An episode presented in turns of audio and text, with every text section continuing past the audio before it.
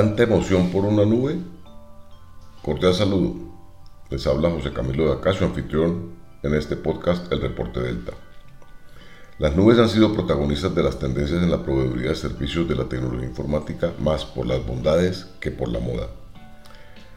Actualmente el cómputo en la nube es uno de los cuatro pilares protagonistas de lo que hemos llamado la tercera plataforma, aunque podríamos decir que todo en la nube sería una mejor definición de la tendencia actual, de tener todo andando en una nube a donde nos conectamos para obtener los servicios que queremos obtener.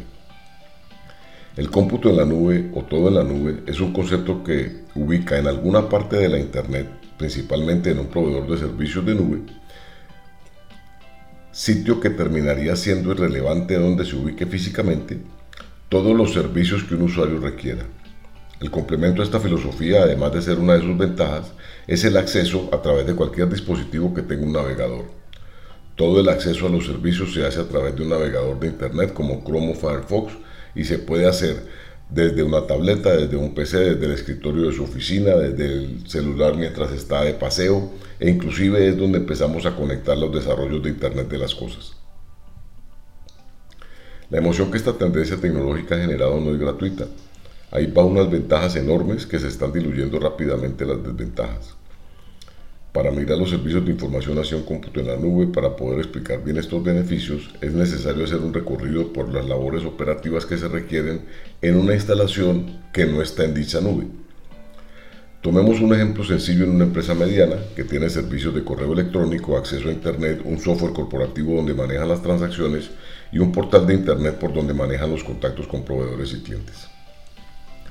La instalación en la empresa como se conoce en términos técnicos on-premise o en las instalaciones de la misma compañía, debe comprender varios equipos de servidores, el software relacionado no solo para manejar la información, sino la seguridad tanto de acceso como de la misma información.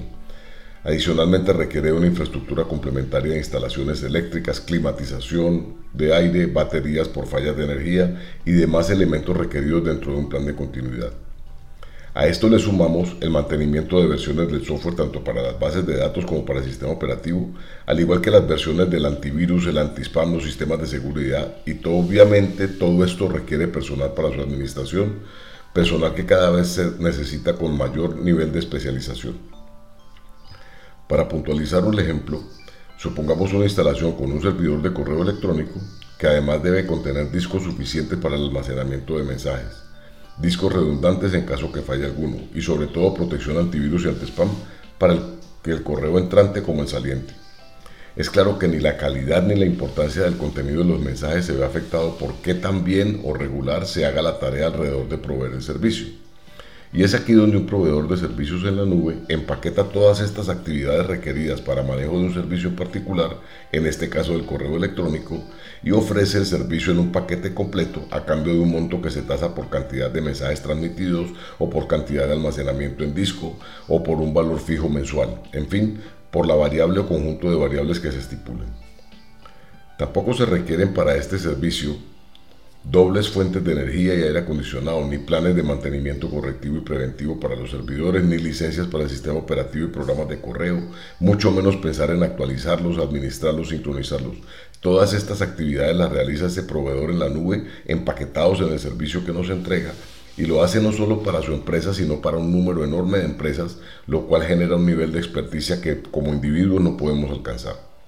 Esto permite llegar a unas economías de escala interesante, que le van a permitir a la pequeña empresa tener el mismo acceso a la capacidad de cómputo que requiere que antes estaba solo disponible para la gran empresa.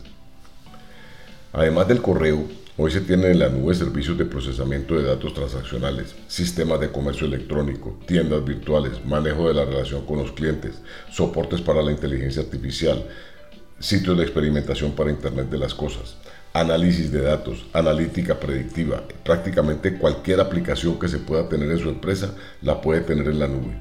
Lo único que requiere es un navegador para acceder. El cómputo en la nube provee alta disponibilidad de tecnología a costos bajos o razonables para el negocio, adicionando variables de flexibilidad y agilidad para modificar esa configuración en su nube casi al instante. Elementos prácticamente imposibles si usted maneja su propia infraestructura en su empresa.